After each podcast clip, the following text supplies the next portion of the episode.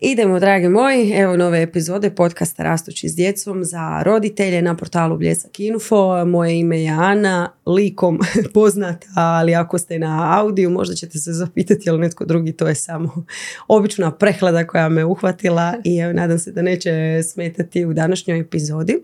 A ništa, glas ću dati svojoj gošći, pa ja ću onako kratko postavljati pitanja, neka moja imenjakinja Ana ovdje preuzme Ana Vukman, dobrodošla u podcast Rastući s djecom. Hvala Ana, drago mi je što ste me pozvali, što sam tu s vama i kad smo kod prehlade, ja sam prehlađena tako da će ovo biti zanimljiv podcast. evo, da se predstavim, ja sam Ana Vukman, Inače, što se ove teme tiče, je roditeljstvo, što je važno, e, certificirani coach za roditeljstvo i partnerstvo, e, uz to sam i magistra farmacije i edukantica sistemske psihoterapije. Mhm. E, također sam mama dvije djevojčice i teta jednog prekrasnog nečaka.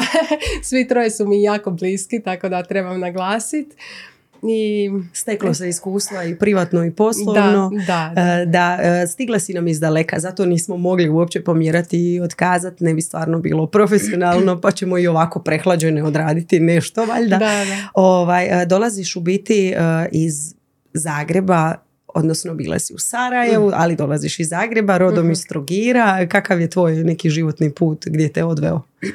Da, pa prvo sam živjela u Trogiru, E, I onda sam na fakultet otišla u Zagreb i mhm. od tada živim u Zagrebu.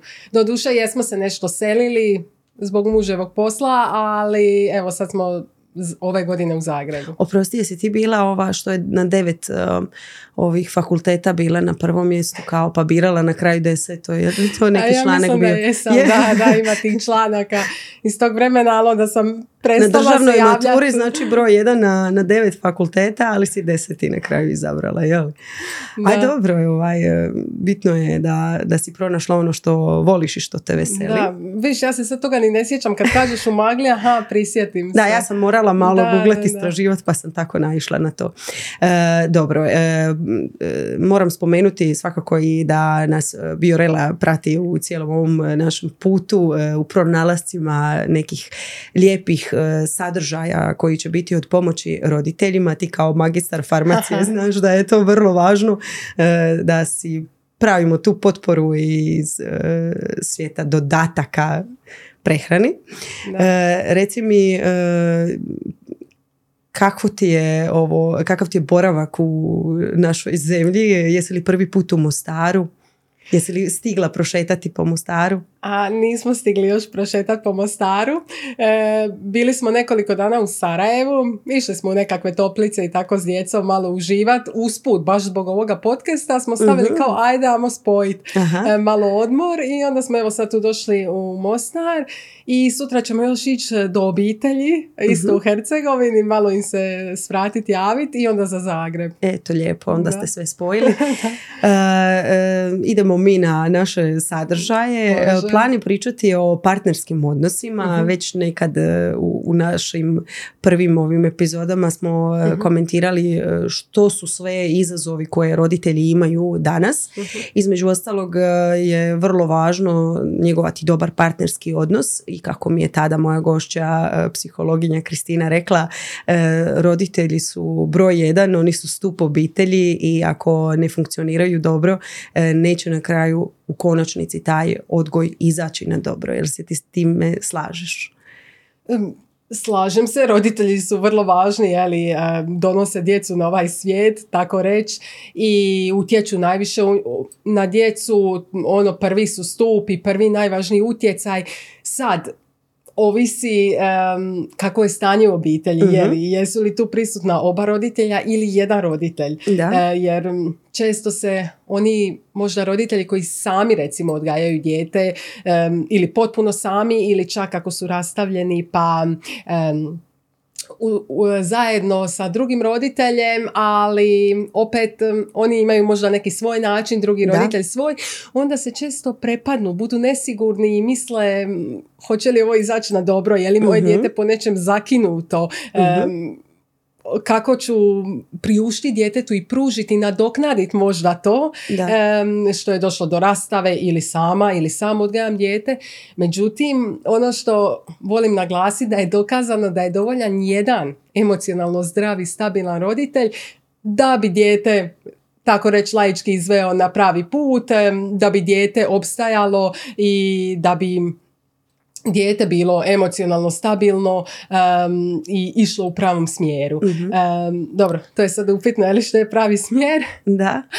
Ali znamo na što mislimo. Ovo što si ti rekla, roditelji jesu ključ i oslonac, jer od tu sve kreće. Roditelji Zapravo, ili možda bi moglo se reći da će neko dijete biti sretnije i emocionalno stabilnije, čak iz jednoroditeljske obitelji, kao, u kojoj je, kao što kažeš, taj roditelj e, emocionalno stabilan i zna raditi svoj posao, nego iz te e, zajednice koja je tipična, e, u kojoj su oba roditelja, ali koji ne funkcioniraju dobro.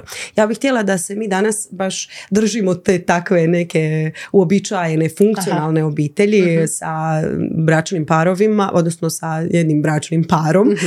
E, e, naravno da postoje i razne disfunkcionalne obitelji i gdje su razni oblici nasilja, ovisnosti i ostalo. Mislim da su to teme e, koje zahtijevaju ono pristup baš sa stručnjakom i svakako bih preporučila ako prepoznajete da živite u takvoj obitelji potražite pomoć. Ne može se o tome nešto naširoko uh, ovako površno razgovarati da tako kažem. Ali e, svi parovi partneri dolaze u različite situacije, otkrivaju i o sebi i o partneru ono što e, možda nisu znali ni željeli znati mhm. i dolazimo i kao partneri u različite sukobe. E, vrlo je važno dobro poznavati sebe da bi uopće bili u dobroj suradnji s drugim.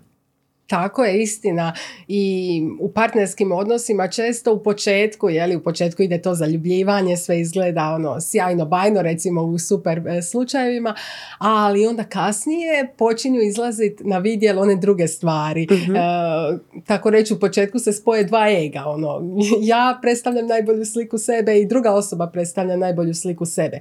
Ali lagano tokom mjeseci, godina zbližavanja zajedničkog života to počinje izlaziti na vidjelo E, taj ego i te neke unutarnje traume, obrazce mhm. koje nosimo iz vlastitog djetinstva počinju izlaziti na vidjelo i kod nas i kod partnera. Nitko ne dođe netaknut u odraslu dob, svi nosimo e, nešto svoje iz djetinstva i nekakvu prtljagu kroz mhm. cijeli život i onda se to nekako prvi nam je primarni odnos taj s roditeljem. A u odrasloj dobi se onda ti naši obrazci e, najviše ispoljavaju u najbližim nam odnosima. A to su partnerski i onda onaj s našim vlastitim djetetom ili s mhm. našom djecom.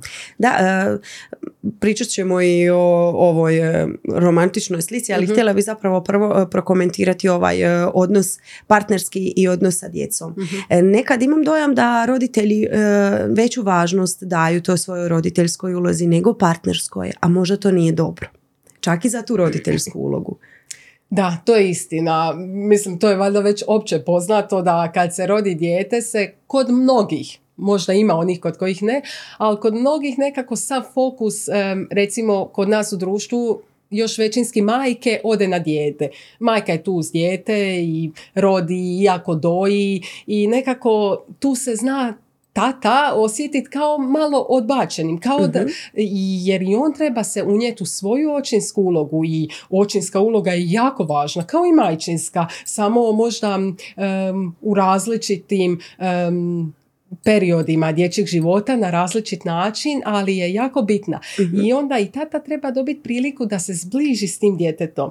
I nezgodno je ako mama preuzme svu kontrolu, sve želi, potpuno je nad djetetom, neka tata ne uspije dobiti tu priliku, pa se on osjeti ok, više nemam ni mjesto u svom krevetu, da, beba spava s mamom i selit ću se u drugu sobu ili na kauč i onda lagano malo pomalo krene, neki to uspiju onda dobro e, iskomunicirati, hajmo raditi odmah na odnosu, dok od nekih krene onako lagano, ne mora to biti sad slučajevi, ti si rekla nećemo se sad držati onih gdje su velike svađe i mhm. slično, nego neka to bude onako pasivno udaljavanje, skoro neprimjetno, ali tokom mjeseci, godina, hop, jedan dan gdje smo, jel se mi više uopće poznajemo, kao da. nestane te bliskosti ako je ne njegujemo. Da. Pitanje je koliko smo se upoznali, jer kako si rekla u početku imamo tu neku romantičnu sliku, ti, mm mi svi prikazujemo sebe u najboljem svjetlu, ne znam, valjda i namjerno i nenamjerno nekakva podsvijest. uh, I to su zapravo neke lagane teme u početku koje se obrađuju, pa gdje ćemo ići na neko druženje, pa s prijateljima, pa ne znam. Uh, sve u početku u tim um, nekim lijepim okruženjima, ali kako stupaš u ozbiljnije odnose, uh, tako dolaziš i u, um, u ozbiljnije odgovornosti. Mhm. I onda smo, mislim, e, razlika je e, veza između dva između dvoje e, dok svatko živi u nekom svom domu mhm. i onda se zajedno nađu kad su dobro raspoloženi. I kada, kada si u braku ili kada si u, jednostavno ako živite zajedno, e, tu si 0 do 24 i moraš pokazati sve ono što jesi. Da. I tu se možda javljaju ti problemi e, kada se krene skidati ta slika idealnoga, mhm. a pokazuje se ono pravo ja.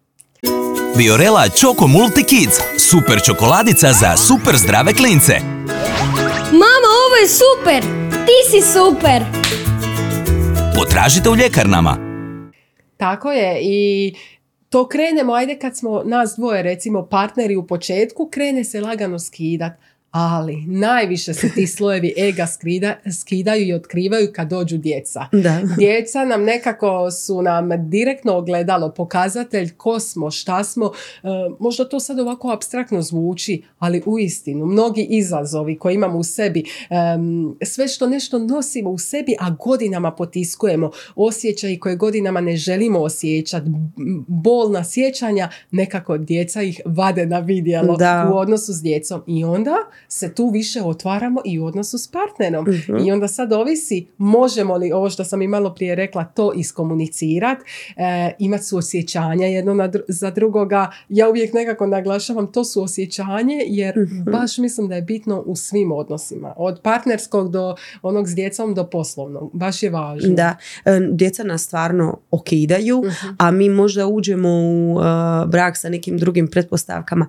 Moram se vratiti već u djetinstvo, pa mi ono još pogotovo možda curice igrajući se s tim nekim lutkicama uvijek nešto zamišljaš uh, idealne odnose. Živjeli su sretno do kraja života. Ja, ja ne znam ja sam se dovela do situacije da bajke izbjegavam uopće čitati zbog takvih uh, uvjerenja koja mhm. se stvaraju.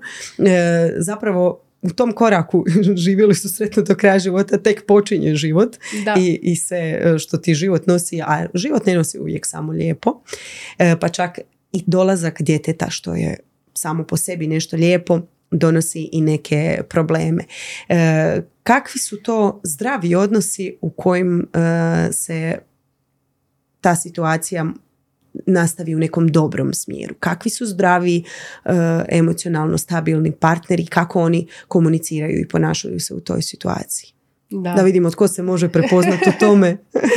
Jeli, ovo je sad isto ono dublje, kao što si malo prije rekla, ali pa recimo da bi bilo poželjno da oba partnera rade na sebi. Mhm. Sad, što god to za koga značilo, ali da oba partnera žele taj odnos, da oboje ulažu u taj odnos, jer ako se jedan odmakne, osjeća odbačeno, postane pasivan, više nije toliko zainteresiran eh, ili su mu mnoge druge stvari prioritet umjesto tog partnerskog odnosa ili bračnog, onda tu dolazi do diskonekta. mm Može li se natjerati, ne znam kako bi se uopće izrazila, partnera da se vrati i da krene opet raditi na tom odnosu?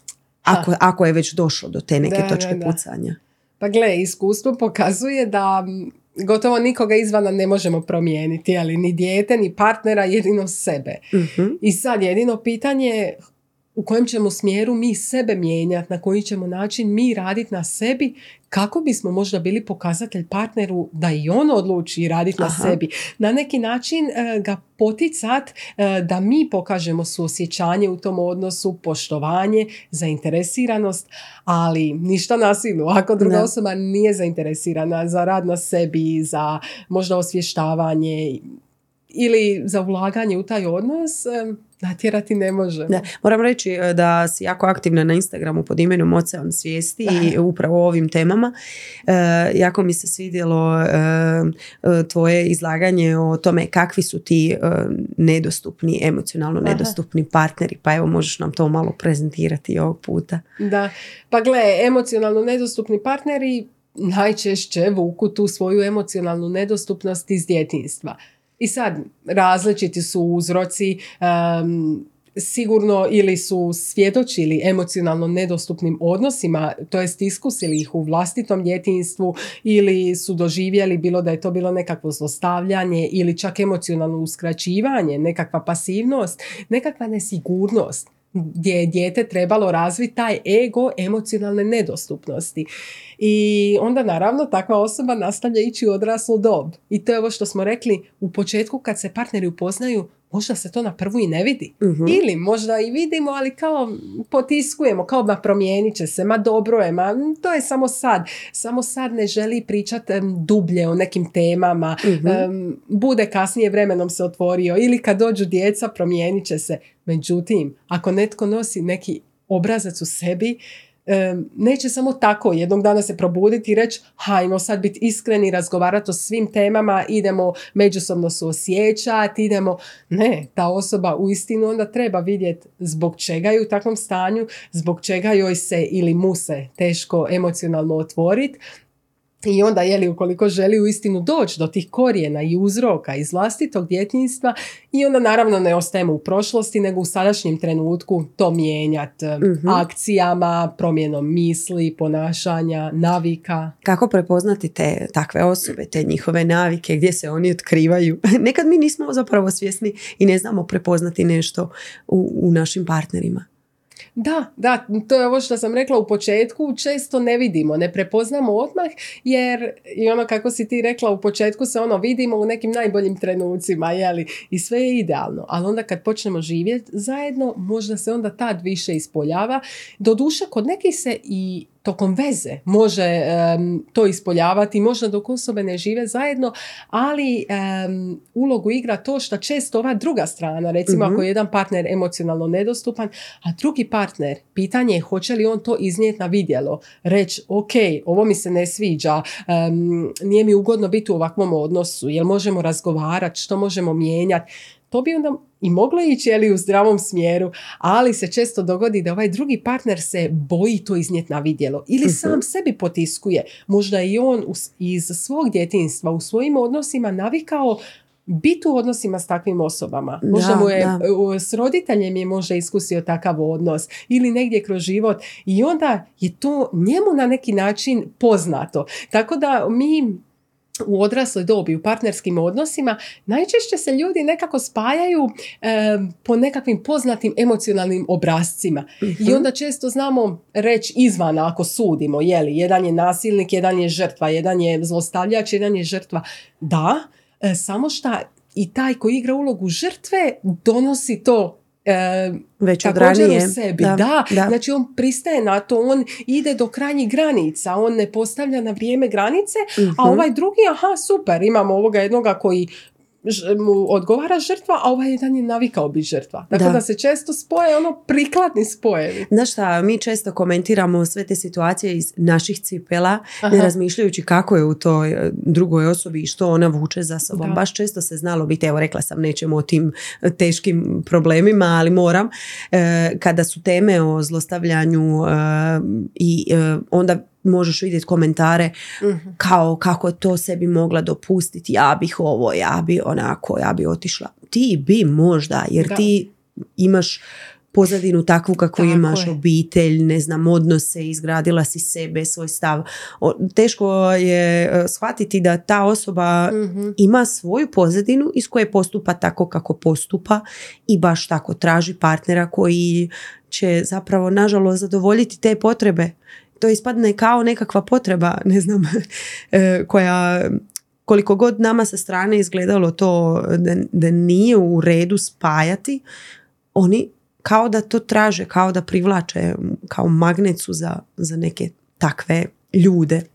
E, vrlo je važno dobro komunicirati, ali ja mislim da mi kao djeca sa roditeljima još nismo dobro komunicirali, odnosno roditelji s nama jer mi ipak učimo po modelu. E, kako onda komuniciramo kao odrasli i u partnerskim odnosima? A gle, da, ako nismo naučili komunicirati kroz cijeli život, sad u 20. i 30. godini, a onda tek učimo i onda se i zbog toga događaju ti nekakvi konflikti i te svađe u odnosima koji nisu zdravi konflikti, jer konflikt je dio svakog odnosa, nismo isti, ne možemo se u svemu slagati, ali jel se to svodi na zdravu komunikaciju, ja mogu uh razgovarati, poštujem sebe, poštujem tebe, suosjećam sa sobom i s tobom, ili se to svodi na ono da komunikacija nije dobro, možda smo naučili iz djetinstva i su dobre ove, e, mislim, ja znam te sve e. savjete još od dana fakulteta, kao one ja, poruke, nemoj govoriti ti, poruke, da, nemoj ti si ovakav, onakav. Nego ti, kako se osjećaš, onda, ja mislim da si ti baš bezobrazan, je li to ja ili ti poruka, ne znam. Jer često e, i kada znamo neke kako bi rekla, načine, metode, možda ih ne možemo upotrijebiti jer smo jako emocionalno uključeni. Tako je. Onda nam valjda emocije blokiraju razum, a, a to je uvijek važno da izvučemo racio i u odnosu sa djetetom i u odnosu sa partnerom jer ono što je u tom trenutku nas okinulo nije stvarnost. Stvarnost je sve cijelo naše funkcioniranje. Tako je, uvijek zapravo kad e, preburno reagiramo na partnera ili na djecu, najčešće na te bliske odnose, e, kad je preburna reakcija, to je doslovno pokazatelj da ne reagiramo, da ne odgovaramo na taj trenutak koji je pred nama, nego reagiramo na nešto iz prošlosti, na mhm. neke naše potisnute osjećaje, na nešto što nas boli od nekud prije, e, na neke naše rane, one se taknu da bismo mi tako burno reagirali. I onda ako oba partnera dođu sa svojim burnim reakcijama, onda često to nastane haos. Ne da. Bude...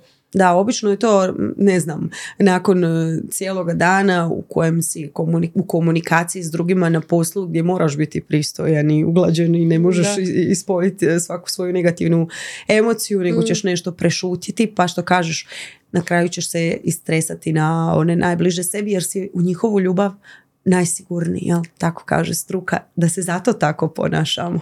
Tako je i često to budu prvi na koje se najviše istresamo e, kao društvo, roditelji se najviše istresaju na djeci. Neka čak partnera se možda malo i boje ako su u mhm. nekakvom podređenom položaju, ovisi u partnerskom odnosu tko je u kojem položaju, ako nije ravnopravan odnos, možda partneru nekad i ne kažu toliko, ali na djeci se mnogi roditelji ispolje. Nekakvu frustraciju, nekakvu bol, cijeli dan na poslu ili nestabilnost u partnerskom odnosu direktno se odražava na djeci. uh Što misliš, može li biti um, brižna majka ili brižan otac uh i um, ako nema dobar partnerski odnos? Mislim, naravno da, da je brižna majka i mhm. želi dobro svom djetu ili brižan otac, ali uh, kada imate probleme u svojoj uh, poleđini, hoće li to svejedno rezultirati dobrim?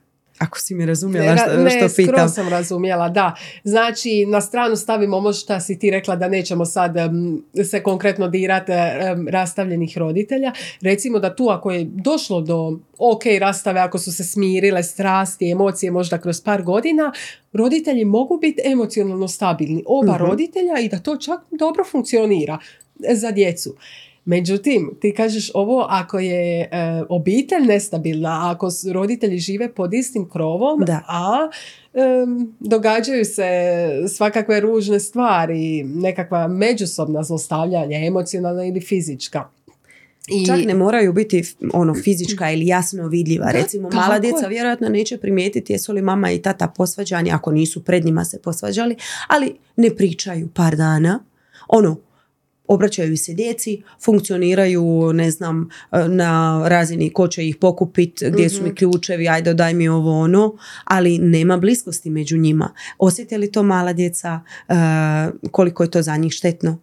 sve osjete, doslovno sve osjete i ono što mi mislimo da ćemo sakriti, znaš koliki roditelji s kojima radim kažu pa samo sam to cijeli život htio sakriti od djeteta, samo to nisam htio da dijete, recimo da ima starije dijete i onda aha, taj se obrazac ispolji kod djeteta. Mhm. Tako da djeca sve osjećaju. Naročito e, te najbliže odnose, odnos mame i tate, kakva je dinamika obitelji. Je li mirno, opušteno ili osjećaju nekakav stres, nekakve netrpeljivosti, trzavice. Ovo što si ti rekla, sitne, ali djeca osjećaju. Roditelji misle, kao možda, aha, mi smo se posvađali na večer, djeca su spavala, pa ništa, sutra mi ćemo nešto komunicirati, neće ni skuži djeca.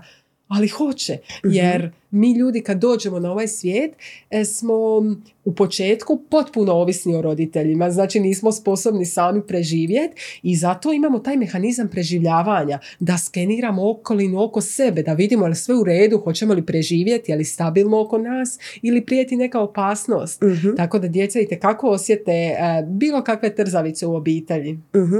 E, Kako bi roditelji trebali se ponašati, što bi bilo zdravo. Mislim, e, rekli smo, mora biti konflikata, ne slažemo se, nismo svi isti. E, Kakvi su zdravi konflikti, ima li ih? Možemo li zdravo se sukobljavati? Pa ima. Ja bi evo rekla da se mi, da se ja s mužem zdravo sukobljavali, ali da imamo zdrave konflikte i to gledam na taj način da je stvarno sve opušteno. Jer točno znam kad radim s klijentima u obiteljima kojima nije opušteno, gdje se osjeća taj nekakav stres ili možda strah jednog partnera, agresivnost drugog partnera, ne samo ona fizička, nego ova pasivna, je li ova Mhm. možda šta misle da djeca neće primijetiti, ali hoće. Tako da kad se osjeća ta opuštenost, da nema straha em, ni s jedne strane, um, nijedan partner možda nije malo u podređenom položaju, nego su ravnopravni, ne slažu se u svemu i da nema također is- ne samo ispred djece, nego i sa strane, da nema ono u konfliktima da nešto leti po kući, da su to strašna vikanja i slično, jer ja sa svim klijentima e, s kojima se to događa recimo kad nema djece tu na večer ili kad su djeca u vrtiću ili u školi oni to pokušaju izbjeći Mhm. gotovo uvijek dođe do neke situacije kad budu i djeca tu jer Da, ako smo da. skloni tome dogodi se Da, a djeca uče po modelu i Mhm. kopiraju zapravo sva naša ponašanja i e, onda i oni to reflektiraju kroz svoje odnose. da Ja znam, ali moram to reći, ovaj, kad je moje dijete imalo, ne znam, godinu i po dvije, E. i onda em, on je imao potrebu udarati okolo, ali Aha. to je razvojna faza Da, da, stvarno. da. Ali ja sam tada imala potrebu svima govoriti, mi se kod kuće stvarno ne tučemo, jer, jer sam kao znajući sve to da oni pona- pokazuju naša ponašanja, pomislila, pa majko, pa zašto je on meni, zašto on ima potrebu toliko udarati druge? Mislim, on je udarao zato što mu uzme neko igračku, pa on to ne zna Da. verbalizirati, pa on vrati kako jedino zna. Tako da, ovaj, onda bilo ono, ni, stvarno se ništa kod nas tako ne događa. da, da, da. Ali eto, preživjeli smo i tu fazu. Da. Dobro, to su te razvojne faze i zato je vrlo važno. To su sve faze koje praktički sva zdrava djeca prolaze, različite faze, ali je zato važno kakva je naša dinamika u obitelji, kakav smo mi pokazatelji primjer, jer ne vrijedi baš toliko ako mi djeci kažemo ne udaramo se, ne vičemo, ne razbijamo, ako oni vide da mi to radimo ili na Da, njih ili sa tatom ili mamom.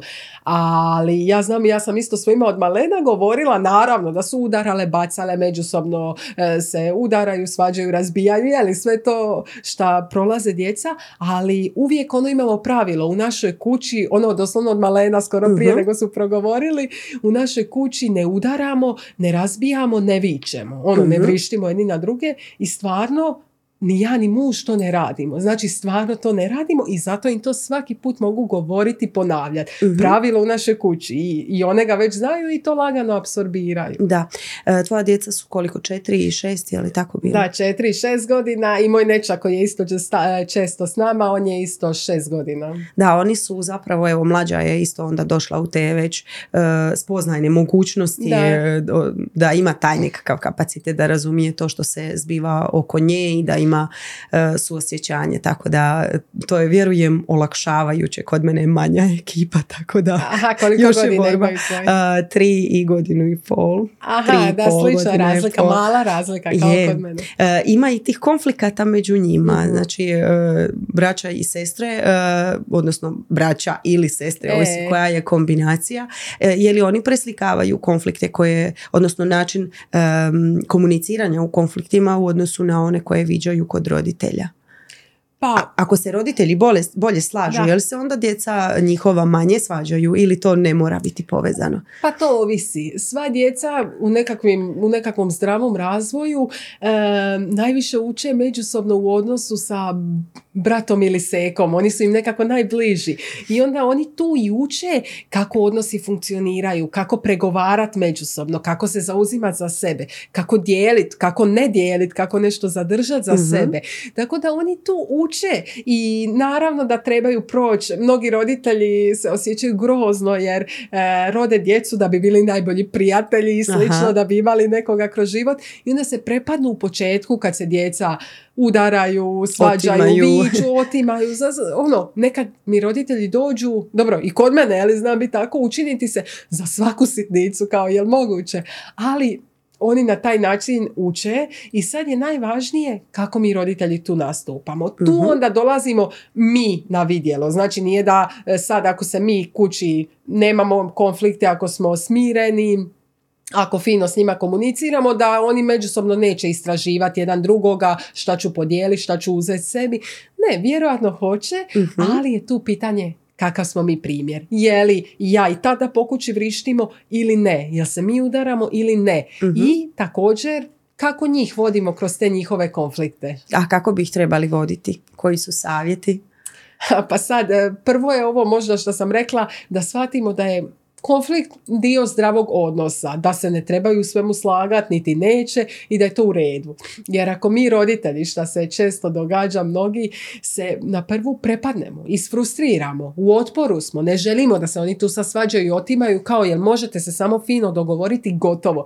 I onda ako mi već dođemo iz takve e, isfrustrirane energije i mi smo pod stresom zbog toga što oni vrište i Mhm. otimaju si nešto, e, onda teže možemo s njima smireno odgovarati na tu situaciju.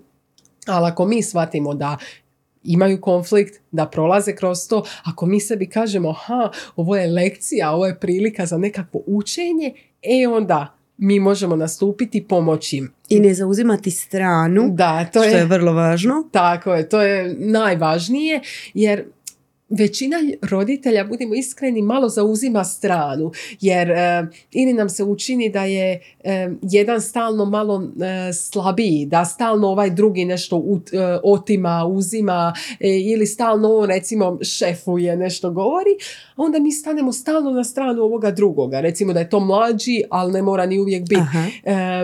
Međutim, to nikada ne vodi u e, njihovom u zbližavanje braće i sestara, nego nekako u još veće rivalstvo među njima. Jer onda ovaj e, na čiju stranu stajemo, ako mislimo da je on u pravu i da je on dobrica, e, onda se on osjeća aha, uzvišen u roditeljskim odnosima. Može čak Mhm. nekad i želi takve situacije da, Povlašten. aha, da Aha. mu roditelj dođe, njega zagrli, a da na ovog drugog se dere, ti si kriv, e, kako si to mogao bratu Seki, onda se ovaj drugi sve više odvaja i još i više nekako nastavlja to natjecanje s bratom ili Sekom. Mhm. Vrlo su važni ti odnosi kako se oni e, grade da budu pozitivni između e, djece, braća i sestara, ali isto tako i e, njihovih roditelja, partnera i ono što se uvijek nekako ponavlja je da se na tim odnosima treba raditi. Kako raditi na odnosu? Na odnosu partnerskom, ili... Partnerskom, Aha, partnerskom. na partnerskom odnosu. Pa, bilo bi možda dobro da nekada imamo vrijeme za sebe, jeli? Mhm. Jer ako se dogodi ono s čim smo i počeli ovaj podcast, e, da smo skroz fokusirani na dijete, recimo na dijete i na posao, nekad se događa, jeli, i život nas možda, što se kaže, natjera, nekako radimo, djeca, i onda tokom vremena, ako se izgubi ta bliskost partnera i to nekako barem malo zajedničko vrijeme za sebe, da to sad ne bi ispalo, aha, sad mi trebamo stalno ići na večere zajedno. Ne, ali se događa ono što ja vidim kod svojih klijenata, da se mjesecima, godinama uopće ne porazgovara. Ne sjedne niti ono na večer pa ajmo porazgovarat. Ili kad se djeca tu igraju ili su igraoni kao mi na kavi ili nešto pa ajmo malo porazgovarat. Bilo kada, možda nekad i usput. Koje su moje potrebe, koje su tvoje. E, Da, vrlo je važno i o tome o čemu razgovarati. Nije baš samo ono koji nam je popis namirnica za nabavku ili ne znam nija Da. e, kad treba na gori, pogorivo ili tamo. ostalo, ne znam. To su sve neke stvari oko kojih moramo funkcionirati, ono logistika, Da, ali e, možda je onda u nekim situacijama i teško govoriti o našim osjećajima sad baš iznijeti dušu svoju dok se djeca igraju igre oni. Ili ako smo premoreni nakon radnog dana pa su tek djeca otišla na spavanje. Ja moram reći iz vlastite kože da se meni tada stvarno više ni o čemu ne priča. Ali to nas udaljava svjesna sam toga. Da, da, ovisi kako je kod koga, to ne možemo reći kad je kome najlakše ili kad se tko najviše otvara ili osjeća da može nešto podijeliti i što se prije djeluje to bolje, jeli? Jer ovo što si ti rekla, ako ode previše, ako već neko vrijeme je postalo možda malo pasivno, nismo komunicirali, mi nešto nosimo u sebi neko zamjeranje ili nešto što smo već nakupili, možda o partneru, a možda o sebi, kao ako se nakupilo toliko toga, onda ovo što si rekla... gdje je krenulo E, tako nekako, nekad možda znamo, nekad ne, jer je sve previše toga.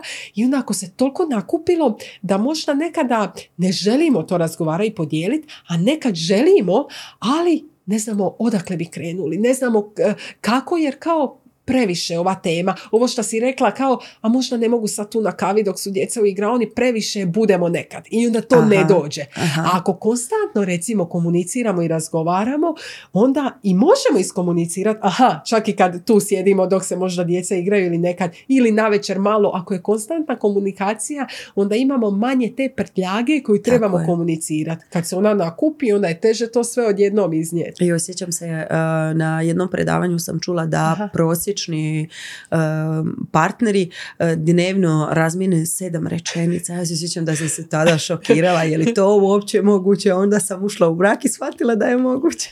Muž mi je zabranio da ga spominjem u ovom podcastu. Aha, da, da. Ali da, ti se dani događaju i to je valjda normalno e, jer ne može uvijek sijeti sunce, moraju se događati problemi, ali je vrlo važno kako se u njima postavimo. Ali je pitanje i naših očekivanja. Očekujemo li možda previše od naših partnera? Možda i od sebe.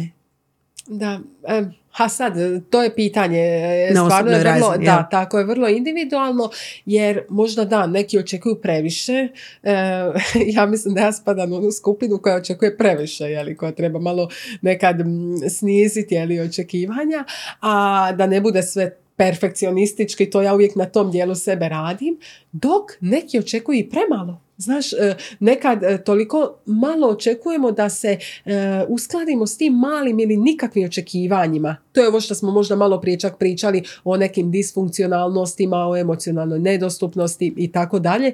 I onda ako pristajemo na premalo, uopće Mhm. ne očekujemo, jer nekad trebamo imati nekakva zdrava očekivanja, zdrave standardne, zdrave granice. Ne trebamo pretjerivati. Sad, nije lagano pronaći balans, ali i ako očekujemo premalo, ni to nije ok, jer onda Mhm. ide ono malo, malo, malo, dok ne dođemo do točke da on, e, često se dogodi da onda odjednom puknemo, ono ne možemo više. Toliko smo malo dobivali, ali e, i nismo to na vrijeme komunicirali, nismo rekli, aha, i meni treba to, i meni treba vrijeme za sebe, i meni treba razgovor, i, ili da se družimo, i meni treba emocionalna podrška. Nego, ništa, ništa, ništa lagano i onda odjednom bum, ne može nam više to ni tijelo ni um tako izdržati. Da, e, u svemu tome e, utjecaj ima i, šira društvena slika i šira obitelj.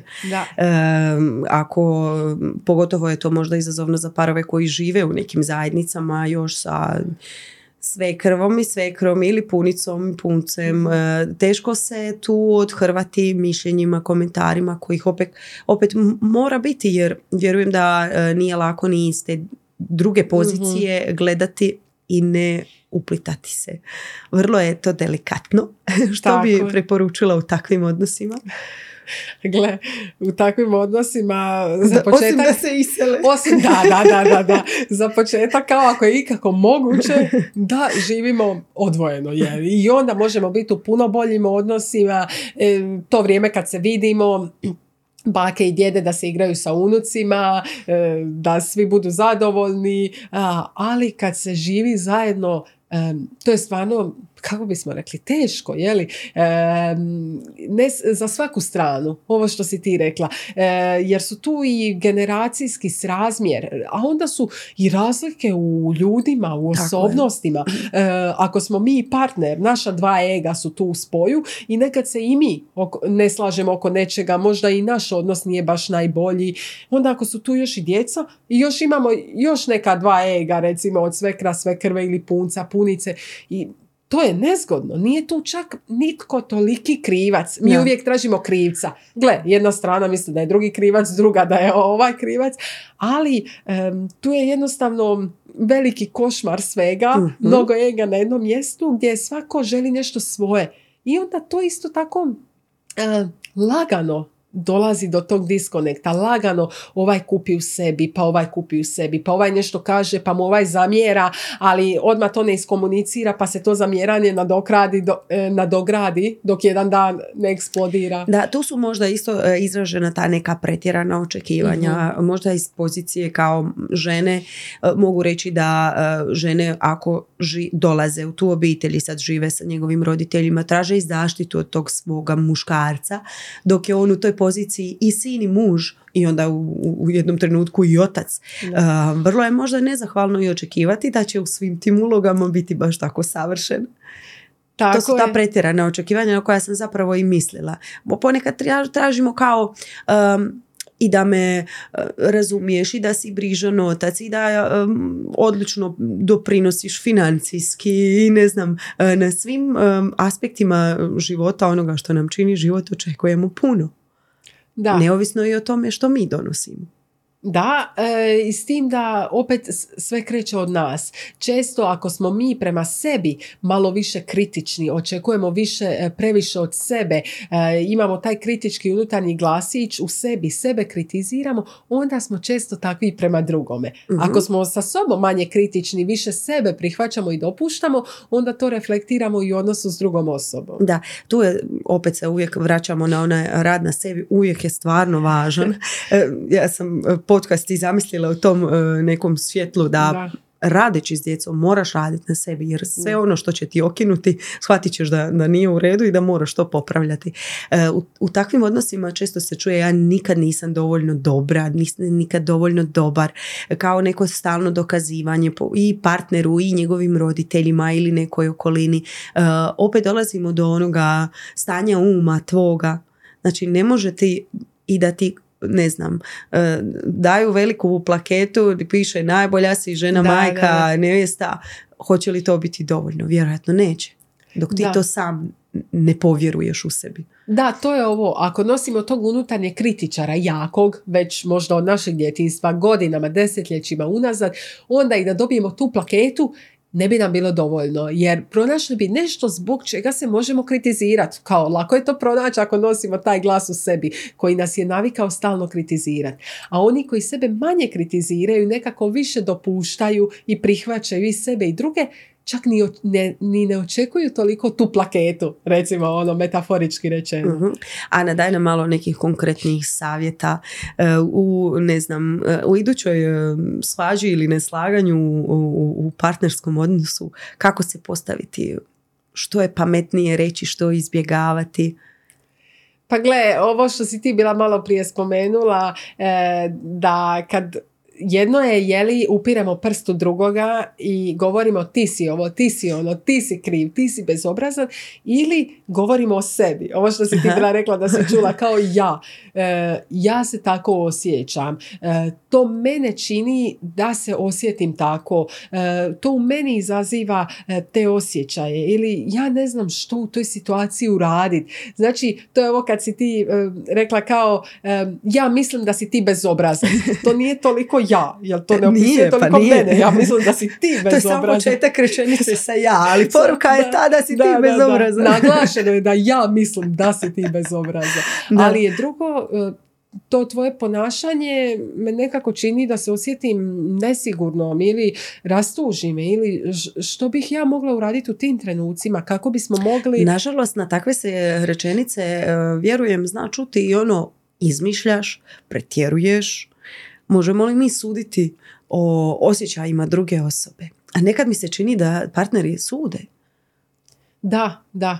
Ehm, gle, ako netko nas na taj način to je sad već možda ulazimo u jednu sferu, ako netko umanjuje naše osjećaje, zanemaruje em, ili ih iskrivljuje, em, govori ti pretjeruješ, obrće našu sliku stvarnosti, ono što se kaže kao izluđuje nas ili u- Mhm. u neku ruku manipulira, e onda sad tu dolazimo do jedne druge sfere gdje mi ne možemo mijenjati ono što smo rekli drugu osobu baš previše. Možemo reći e, e, što bismo mi htjeli promijeniti u odnosu, da bismo htjeli raditi na tom odnosu, ovo što smo rekli što mi osjećamo, što ja osjećam, ali ako partner nije otvoren, uopće nije dostupan, nego kaže ti pretjeruješ, onda onda tu dolazi jeli, do tog jednog razilaženja Mhm. gdje nastupa em, ta činjenica da drugu osobu ne možemo mijenjati. Kad su obje osobe otvorene i žele čut osjećaje drugoga i mišljenje drugoga i kad uistinu poštuju tu drugu osobu, kad imaju ljubavi i suosjećanja za tu osobu, uistinu žele biti s tim partnerom i iako im trenutno možda nije najbolje stanje u odnosu, žele raditi na tom odnosu oboje, e tu onda ima e, šanse i plodnoga tla za poboljšanje odnosa. Mhm. Ja to vidim na partnerskim savjetovanjima. Neka partnerska savjetovanja jednostavno, e, jedan je možda tu čak dovučen na silu, pa to ne E, ide da. u nekom najzdravijem smjeru. Ali ako oboje uistinu žele, onda tu ima plodnoga tla i ima smisla da mi dolaze na savjetovanje. Ako oboje žele, imam e, osjećaj da im e, savjetovanje ni ne treba. da, nekad zbog te možda malo bolje komunikacije da međusobno čuju jedan drugoga. Jer često se dogodi da ima među njima ljubavi i žele biti zajedno, ali e, tokom vremena više se dobro ni ne čuju. Ovaj e, krivi ovoga, ovaj krivi ovog drugog, ono kao dvoje male djece to zna često izgledat. I onda da uistinu e, možda ja ili netko bude tu da reflektiramo, čisto da e, oboje čuju što su međusobno rekli, o čemu Da. se tu radi, što, Da. među- što osjećaju. Da, radimo mi to u svim odnosima, valjda čujemo ono, možda nešto želimo čuti, ali jednostavno drugčije je to padne na naše tlo i ono što Da. jesmo. E, zanimljivo mi je to da e, se i u, e, da se kroz taj odnos sa djecom i očekivanja od djece može opet e, reflektirati e, e, taj stav prema osjećajima. Recimo, mi znamo djeci uputiti neke e, naredbe kao da ne pokažu emocije. Mislim, sad se radi na tome da se tako više ne komunicira s djecom. Prestani plakati ili ne znam ni ja, nije ti ništa ili šta se toga bojiš i umanjujemo neke takve ovaj, osjećaje, doživljaje kod djeteta.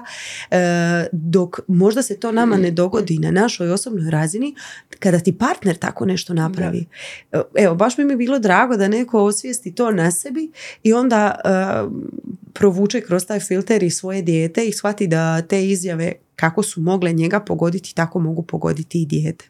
Da, E, to je sad već veliki stupanj samorefleksije kojega rijetki urade, jeli. Često se događa da ono ako mi trpimo od nekoga, onda tko nam preostaje ako to trpimo od partnera, na kome da se mi iskalimo? Pa na djetetu najlakše nam je, jeli, ako smo navikli. Tako da tu treba u istinu, jeli, to stati i osvijestiti sa sobom, jer e, što si rekla, u zadnje vrijeme se u zadnje vrijeme jeli, potiče e, da izražavamo svoje osjećaje, da validiramo djeci osjećaje, da ne umanjujemo. Premda evo sad sam ja ovaj, jučer baš kad, na tom putovanju kad smo bili u hotelu čula e, jedna, jedno dijete je plakalo, ali ono beba, doslovno beba e, i onda imala je starijeg brata, mamu i tatu i svi su vikali, svi su se još više uspaničili što plače. Mama je govorila, e, nemoj plakat, vidi, svi te gledaju, vidi, niko okolo ne plaće, niko. A ja gledam, beba, a braco, taj stariji, jeli, dječak, on također nauči od roditelja, je govorio, e, nemoj plakat, evo doće ti policija, evo stiže. Nina, Nina, policija, ali to je još beba, ta malecka curica. A šta raste, ona to po cijele dane sluša. Tako da, ono, tu sam se baš malo bila naježila, jeli? To je zato što mi uvijek tražimo najbrže rješenje, to je prekid ponašanja. Da. Jel tako? Jer njih je uvatila panika. Mi smo bili dolje u predvorju, u lobiju hotela, kao sve, valjda mir, tišina, i onda je valjda njih uvatila panika. Dijete plaće da ga zaustave. Mhm. Međutim, dijete od godinu dana ili koliko treba plakat. Mhm. Što bi drugo radilo? Ima neku svoju potrebu. I djetetu je možda samo trebalo, ja znam i sa svojima, jeli, e, kratko da ga se vidi, čuje, da, da mu se čisto kaže možeš plakat, ono razumijem te, sigurno imaš neku potrebu, daj da te zagrlim. Dijete je možda prestimulirano, tu je Da, došlo da. putovanje, hotel, krcato ljudi, buka.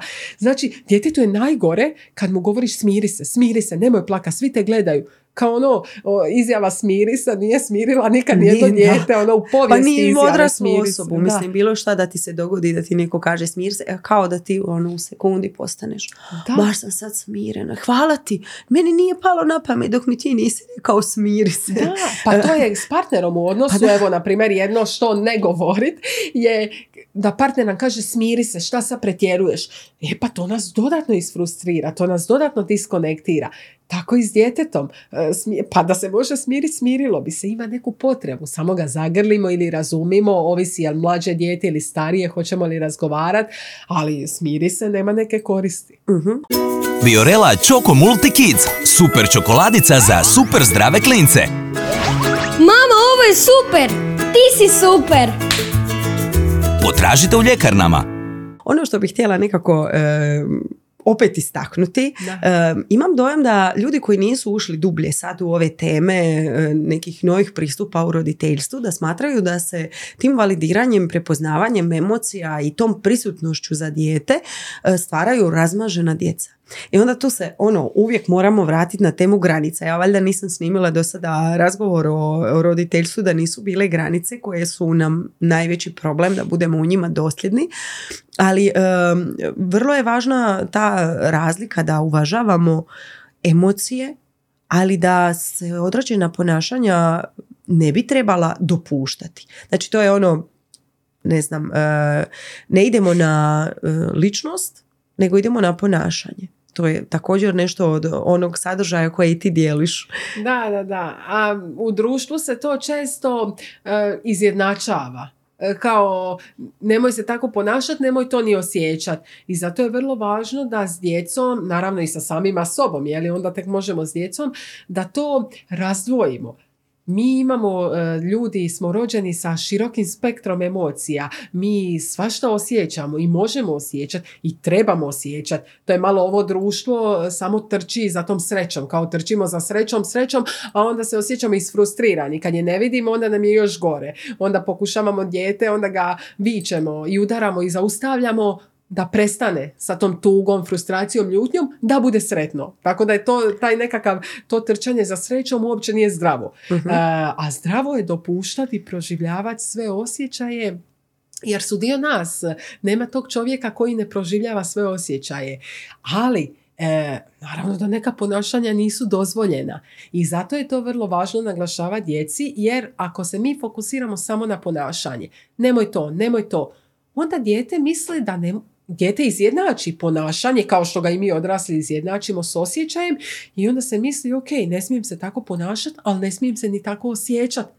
I Da. onda je to vrlo nezgodno jer ide u odraslu dob kao većina nas odraslih e, bojeći se svojih vlastitih osjećaja potiskujući ih, a mnogo nakupljenih i potisnutih osjećaja kroz godine, doslovno to su sad posebna tema i razna, razni dokazi koliko izaziva bolesti e, od tog vulkana nakupljenih potisnutih emocija. Mhm. Jer, na primjer, od malena ako dijete nešto traži i mi mu u tom trenu ne damo, je iz e, naše granice, iz e, najbolje namjere. Odlučili smo, to je naše pravilo u kući, ne damo mu. onda dijete, e, naravno da može biti ljuto. Dijete izražava tu ljutnju i onda je različito kad mi djetetu kažemo u redu možeš biti ljut. Vidim da si ljut, sad ne možeš dobiti e, taj slatkiš prije ručka ili sad nećemo ići tamo, danas nećemo. Možda neki drugi dan, danas ne idemo. I dijete može izražavati ljutnju i sve, tu smo mi uz njega. Naravno da zaustavimo ako ne damo da izražava ljutnju, da udara nas ili baca ili nešto razbija. Takva ponašanja zaustavljamo, ali izražavati osjećaj može. To uvijek trebamo naglašavati jer inače dijete može iz, e, izjednačiti osjećaj s ponašanjem i onda... Samo što bi mi u tom slučaju trebali biti veliki kapaciteti da to svaki put tako iznesemo. Znači trebamo biti ono ultra smireni, da nam je e. divan, ni slučajno nikakav konflikt nije bio s partnerom, baš smo super, tamo legla plaća, mali krene vrištat zato što nije dobio slatki, ti si super raspoložen pa ćeš reći, a vidim dušo, baš ti je sad teško što ne možeš dobiti slatkiš, ali ne možeš, ti sad malo vrišti pa kad ti bude bolje, zajedno ćemo ručati, sve super. A realnost je takva da ti vjerojatno nije bila plaća, da si u minusu, da si već isfrustriran zato što imaš, ne znam, hrpu obaveza, čekate pet mašina ili nema pojma, muž ti je dobacio nešto bezobrazno i onda ti u tom trenutku trebaš izvlačiti ono najdublji neki taj svoj kapacitet da kažeš smireno. To je najizazovniji dio u toj cijeloj priči. Tada bi ti, jel, prirodno ti je i tako si navikao i čuo, rekao, znaš šta, skloni se, neću da te čujem, ne zanimaš me ni ti, neću da te, tišina. da, a tu dolazimo do onog najvažnijeg dijela, e, to što se naglašava, taj rad na sebi roditelja, kao ono što je svjesno roditeljstvo, svjesni preodgoj nas samih. To trebam svjesno odgajati unutarnje dijete u meni da bih mogla dijete koje koji stoji predamnom, koje je kroz mene došlo na ovaj svijet. uh Znači, nijedan fokus na djetetu, nego na odgoju nas iznutra.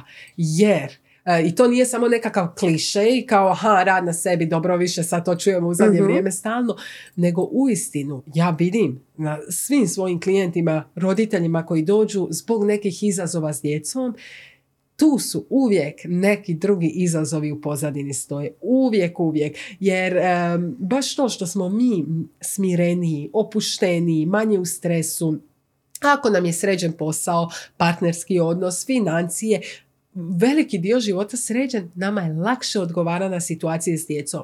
Ali ako ovo drugo nije sređeno, ako nosimo frustraciju s posla, umor, e, odnose sa svekrom i svekrvom, našim roditeljima, s partnerom, mi ne možemo, to ja vidim na svakom, obstajati s djecom smiren. Iako bi htjeli, oni roditelji koji imaju najbolju namjeru i čak imaju teoriju i žele, ako je tebe partner taj sekund nešto i ti si toliko isfrustriran i ranjen, odrazi se to na djetetu. Prvo se iskališ na djetetu, pa te kasnije peče savjesti sve, ali učinjeno je. Upravo I zato to. taj rad na sebi. Upravo to. A taj rad na sebi onda više tu podrazumijeva kako sebi oprostiti takve greške. Ja ne znam valjda koliko sam toga pročitala i stalno razgovaram e, s ljudima ovih profila i teoriju imam osjećaj da sam apsolvirala, ali ne, ne bih se mogla pohvaliti da sam super mama koja odlično reagira. Samo mi ono svaki put kad loše reagiram stoji ona druga mama u glavi koja kaže a znaš da nisi to smjela ovako. E sad će on kad odraste imat problem u ne znam svojim partnerskim odnosima ili da ja ta krivica. Ali ljudski je griješiti, moramo uvijek težiti boljem, jel? Da, i naravno greške su dio procesa i sad je pitanje je li ih gledamo kao nekakva potonuća ili kao nekakve prilike i lekcije. I zato ne radi se toliko o tome da do greške neće doći, u ostalom šta je to greška, je li ljudi smo, sva šta se događa na dnevnoj bazi, nego šta mi nakon toga radimo. Mhm. Ako netko stalno umanjuje svoje dijete, e, ne dozvoljava mu da izraži osjećaje, e, udari ga, viće, i nikada ne dođe do nikakvog popravka. Još se dijete osjeća krivo i kao da je dozvoljeno da mu netko to radi uh i to ostavlja teške posljedice na dijete kroz cijeli život. A ako roditelj nakon toga e, popravi tu situaciju na način da razgovara s djetetom. E, jer mi ljudi ne ostaje u nama sad nekakav traumatični događaj, aha sad nužno mi imamo traumu za cijeli život i imamo to u pamćenju. Nego mi ljudi, naše pamćenje se sastoji od e, prvotnog događaja ili nečega čega se sjećamo e, nadograđenog e, sa svakim idućim putom kad smo se sjetili tog događaja ili situacije. Tako da naše pamćenje se modelira i mijenja i mi ljudi smo srećom neuroplastični, tako da skloni smo promjenama i iscjeljivanju. Zato imamo mogućnosti rada na sebi, mhm.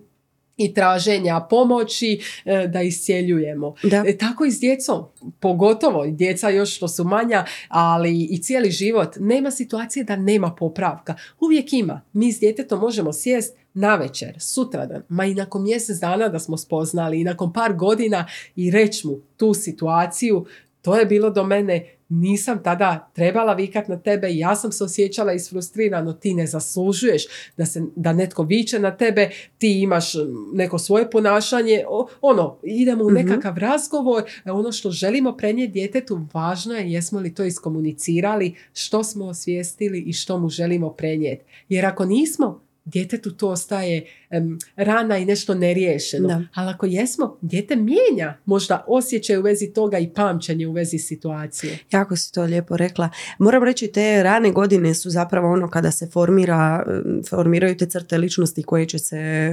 pojaviti kasnije u odrasloj dobi i zato je to toliko delikatno svako naše ponašanje i zato možda i osjećamo tu e, krivicu kada spoznamo da su ta ponašanja bila pogrešna.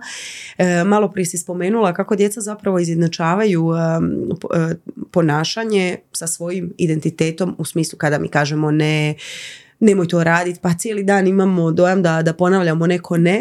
Vrlo osobno ću te sad pitati, budući da ja nekad imam osjećaj da sam cijeli dan samo govorila ne to, ne to.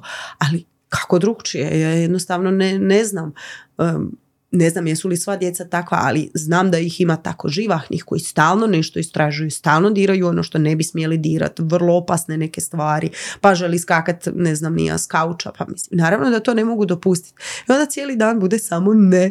Može li se to ne pretvoriti u, u, u daju, neku afirmaciju i kako? A gle, tu dođu na vidjelo ove naše granice, jeli? Kao mnogi roditelji kažu da imaju granice, ne samo roditelji nego i u odraslim odnosima, ali recimo sad u roditeljstvu, e, misle da imaju granice, a zapravo ih nemaju. I meni kad mi dođu roditelji i sad razgovaramo o granicama, oni kažu pa imam te granice, kažem ne smiješ to, ne smiješ to, ne to, ali to uopće nisu prave granice. Znači, prava granica iziskuje od nas da nešto postavimo i uradimo, a ne iziskuje od druge osobe ništa da druga osoba uradi. To su naše granice. Znači, i ovo je mnogima možda teško u početku prihvatiti, shvatiti, jer naročito s djecom, mi trebamo biti granica i emocionalna, nekad i fizička. Znači, ako nešto kažemo i znamo da to nismo rekli iz nekakvog ega ili nekakve živčanosti, nego uistinu nam je to nužna granica. Neće dirati utičnicu, neke opasne stvari, neće se naginjati sa visoko kata preko balkona, e, neće skakat s kauča ili po kauču ako to ne želimo. Onda Često roditelji govore nemoj skakat po kauču, nemoj skakat, nemoj se naginjati, nemoj dira u tičnicu, nemoj, nemoj, nemoj i one eksplodiraju kao kako me više ne sluša. E, sto puta sam mu rekla Zašto mi je glas puko? Evo da, da, da, sto puta sam mu rekla ne i naravno da ću onda poluditi, šta da onda radim? Ali to su djeca, znači pomaknemo dijete od utičnice, maknemo dijete s kauča, kažemo ok, nemoj skakati po kauču, ono, objasnimo mu zašto to ne radimo, zašto ne želimo i onda ako vidim da je tebi stvarno teško, da ti ne možeš sam ili sama prestati, ja ću ti pomoći, ja ću te mhm. uzeti pomaknuti. Tako često i roditelji imaju, pogotovo kad su djeca još malo veća što se tiče daljinskog za televiziju ili za laptope, za mobitele. Ono, damo to djeci, a onda im govorimo ne, ne, ne, kao da ona sama imaju mogućnost samo kontrole i regulacije, a ni mi odrasli nemamo. Da, znači, trebamo im pomoć. Ok, ako ti ne možeš, ja ću ti pomoći, ja ću uzeti. Naravno da se dijete, nama je roditeljima onda teško što onda se dijete nakon toga buni. Dijete mm moguće da plaće, da se ljuti, onda to nas buni. Kao, kako sad plaće, onda nas to dodatno frustrira, kao pa trebao bi jednostavno shvatiti da ne skače s kauča, ništa opasno ne radi i ne dira i to je to. Ali ne može, djeca istražuju okolinu. Mi smo tu da postavljamo granice i da dopustimo djeci da onda budu ljuta, tužna, frustrirana, razočarana i onda budemo uz njih u tim trenucima. Ali ne ono da onda mi posustajemo u svojoj granici. Onda ćemo im ipak dati da ne slušamo sad vrištanje. Da, da, da. u istinu, i to ja stvarno vidim. E, ne samo kad radim s klijentima, kad mi kažu svoje primjere, nego i na sebi. Kad sam u nešto maksimalno sigurna, jasna granica i pravilo, djeca to puno brže upiju i prihvate. Nekako znaju. A kad nešto ni ja nisam sigurna, kao kažem napola, onda točno vidiš da i oni duže propituju jer nije toliko čvrsta granica. Da, apsolutno, tako kod nas bude. To su te um, granice koje su vezane za sigurnost. Naravno da nećeš dopustiti nikada dira utečnicu, uzima nož ili ne znam ja, igra se s vatrom. Da. I onda ćeš tu biti dosljedan, nećeš nikad popustiti. A ono kad je kumi moli za slatkiš za televiziju, ja nekad doslovno kažem, ne znam, pusti me da razmislim i onda vagam. Joj, pa vidi, sad da malo upalim TV, mogla bi odraditi to, to, to, ali ko će trpiti poslije kad ugasim? Ono, ajme, naš, pali mi mama ovo, ono, da to, takve stvari ovaj, su vrlo nezgodne. Ali e, što se tiče granica, da se opet vratimo na partnere, otišli smo skroz na djecu, e. ali kratko ćemo se još vratiti na partnere i ićemo završetku. Ovaj, e, granice su nam važne i u partnerskom odnosu da mi također pokazujemo do koje granice će osoba ići pogotovo na toj nekoj verbalnoj, emocionalnoj razini jer rekli smo ajde nećemo sada o ovim e, zlostavljanjima. Mhm. E, kako to pokazivati? Da, e, granice su doslovno jedan od dijelova života gdje se najviše bunimo, gdje ljudima najviše nije jasno što su granice. Kad kažemo osobne granice, Većina kaže pa imam svoje osobne granice, ali ih drugi ne poštuje. Partner ih ne poštuje. Ja mu kažem i postavim granice, ali on i dalje to ne poštuje. Da. Ali onda to nije naša osobna granica. Onda je to naše očekivanje od partnera. Onda opet dolazimo do onoga ti. Ja očekujem od tebe da budeš takav. Ja želim da ti budeš takav. Ja želim da ti mene poštuješ iako ja sebe ne poštujem dovoljno, ne držim do sebe, nisam postavila jasne osobne granice, tako da osobne granice uključuju jedino nas, ne drugu osobu.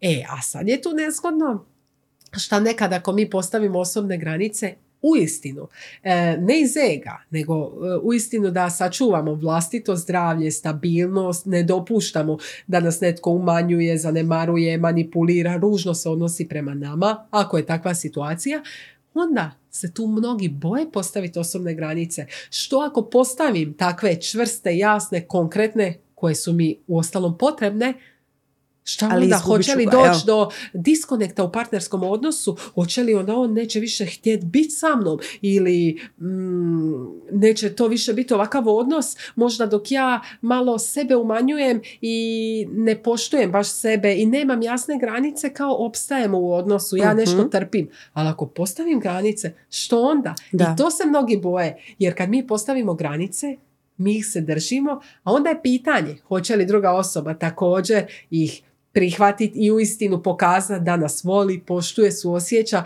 da želi raditi s nama na odnosu u tom smjeru ili neće. E, tu, se, tu je mnoge strah, e, to je i s partnerom, a i s djecom. Ovo što si ti rekla, ono, misliš se, ako ne daš slatkiš, ako ne gleda televiziju, ono, hoće li biti, da, e. da, ljuto na mene, hoće li me dovoljno voliti, pa jesam ja to mama koja ne daje mu sad slatkiš, pa mogla bi mu dati. Ma nije kod mene to, meni je samo taj bunt toliko me izludi, ono, ne da mi se to slušat, pa bili sad popustila, samo da to ne slušam. Da, ali mnogi roditelji imaju to kao da i djeca vole, da budu dobar roditelj djeci, da, da se nekako prikažu u najboljem svjetlu.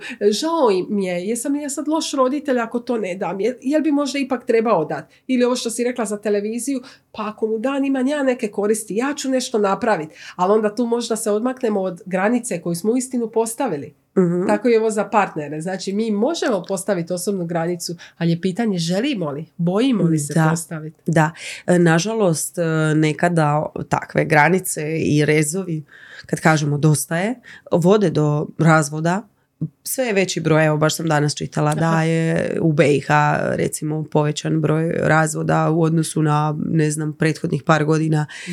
za par stotina, a u odnosu na recimo 2017. 7000 mislim stvarno je velika brojka. E, što se događa danas s društvom? Jesmo li manje voljni trpjeti? Je li uopće to dobro ili nije trpjeti ili trebamo malo bolje razgovarati? Kako gledaš na općenito društvenu sliku? Na društvenu sliku što se tiče partnerstva i rastave. I brakova i, razvoda, da. E, pa gle, trpjet e, na uštrb vlastitog zdravlja e, mislim da nikad nije najbolji izbor. Možda se to nekada prije događalo gdje su ljudi mnogo toga trpjeli jer se smatralo nešto da se mora, a danas se daje više te slobode. I sad neki će reći, a to nije dobro, prije si morao ostati u tom odnosu, međutim kako je izgledao taj odnos. Neki slave i 50. godišnjicu braka, ali tu je hladnoća, tu uopće ništa ne štima i to znaju svi u obitelji, ali eto, rekli opstali smo, su.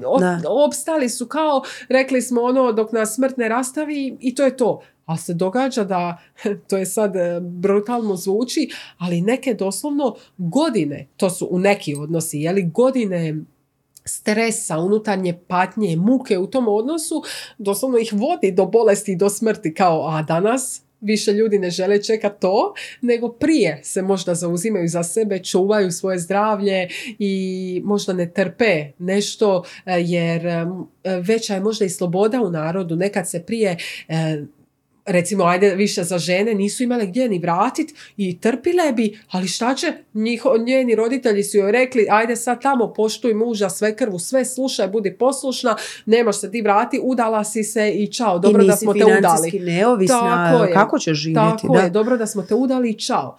A danas se to malo mijenja i šta roditelji postaju i više privrženi s djecom, automatski ja ne bih htjela da moja djeca pate u partnerskom odnosu ako im je lijepo i ako uživaju i ako su u ljubavi u istinu, neka budu, ali ako im narušava zdravlje, bila bi tu uz njih i da se mogu odmaknuti.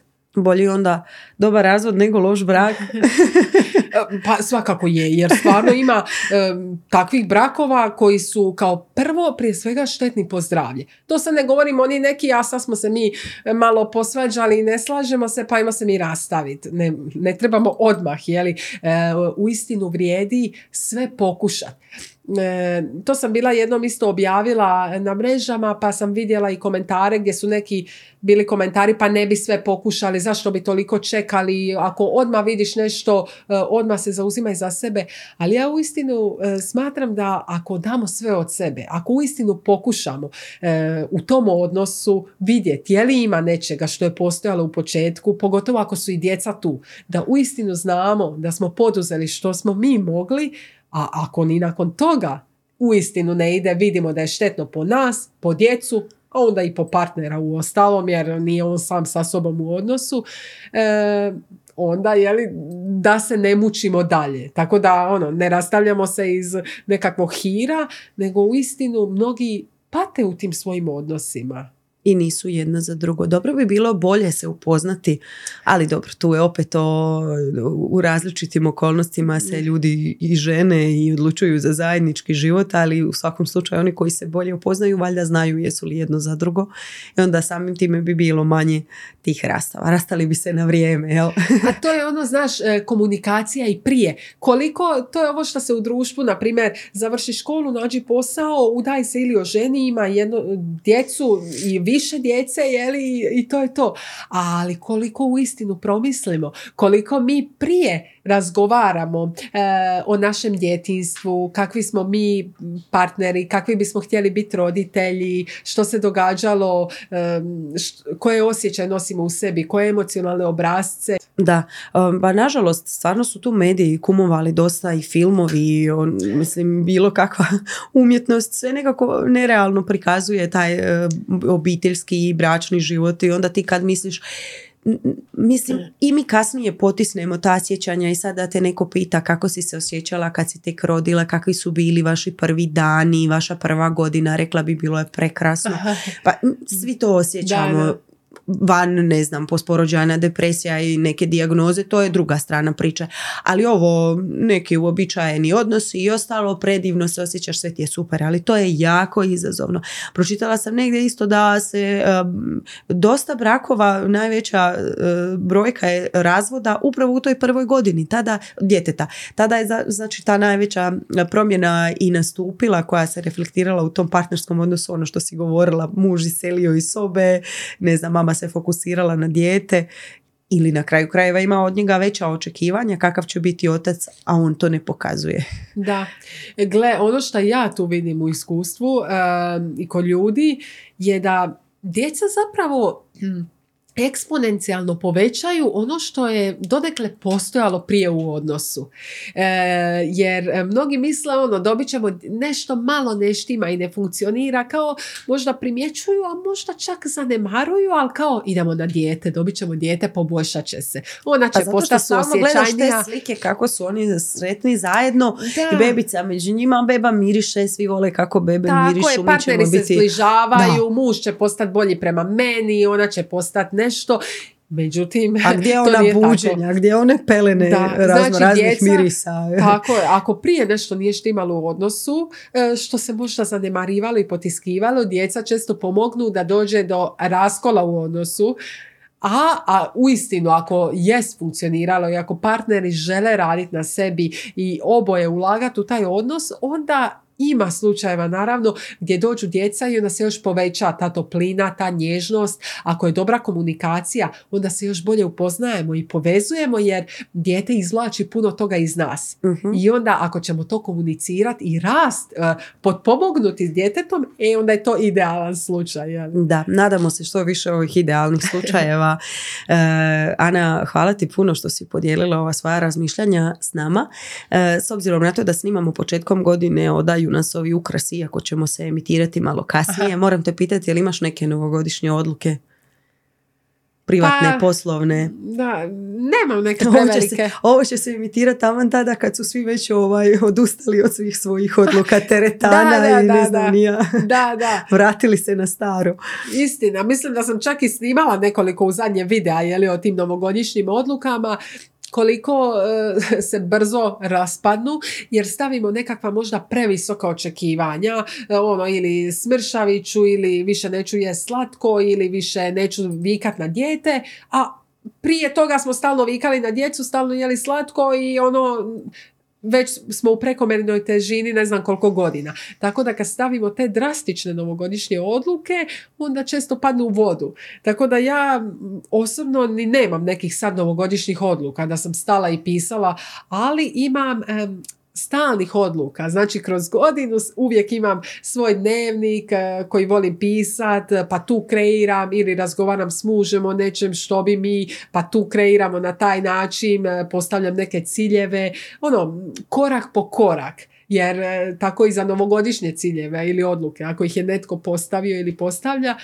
uistinu je bolje ići nekakvim malim koračićima, nešto što možemo uraditi, što smo sigurni, a ne nešto drastično što će past u vodu prije nego smo uopće to napisali ili zamislili. uh Ili ova neka očekivanja, bit ću bolja majka, bit ću bolji otac, a nisi sam sa sobom ni razgraničio što to bolji znači. E, i onda imamo grižu savjesti, nismo dobri, pa dobro kad već ne idemo u toj griži savjesti i onda nastavimo u istom kolu. Da. Nego, ok, ako želimo to, ajmo onda raditi u kojem smjeru da čitam knjige, da meditiram, da potražim pomoć, da nešto radim, da pokušajem male koračiće. Tako i u partnerskom odnosu i u roditeljstvu. Da, ja ti u svakom slučaju želim uspješnu ovu godinu i sve iduće. Hvala. vjerujem da ćemo se još jednom sresti, nadam se u malo boljem zdravstvenom stanju.